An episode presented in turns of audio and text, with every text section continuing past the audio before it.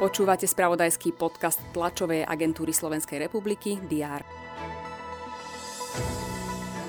Porušenie pravidel vývozu tovarov do Ruska sa nezistilo, deklaroval to premiér Eduard Heger. Parlament zvolil za verejného ochrancu práv Roberta Dobrovodského. Ruský minister obrany Sergej Šojgu prikázal ruskej armáde, aby sa stiahla z Chersonu, kde útočia ukrajinské sily. To sú niektoré zo správ, ktoré priniesol včerajšok. Všetky dôležité udalosti budú pokrývať redakcie TSR aj vo štvrtok 10. novembra. Vítajte pri prehľade očakávaných udalostí.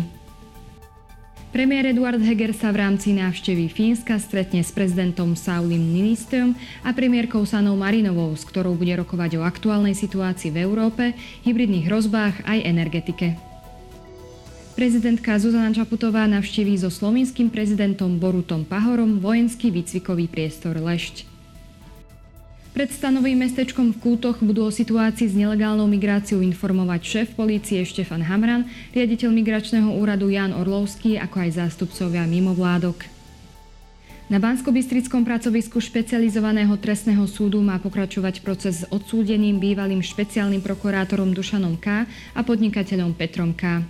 Ex-prokurátor mal prijať úplatok 50 tisíc eur od Petra K. za to, že bude blokovať stíhanie v dvoch trestných veciach vyšetrovaných NAKov.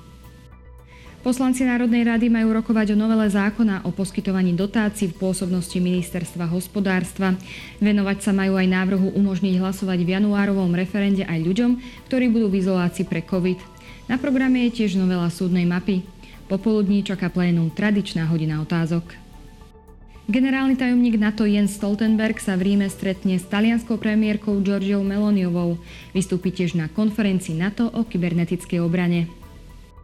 V Egypte aj vo štvrtok pokračuje 27. konferencia zmluvných strán rámcového dohovoru OSN o zmene klímy.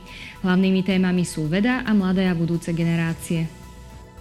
Dnes bude na Slovensku prevažne oblačno, na severe môžu byť prehánky.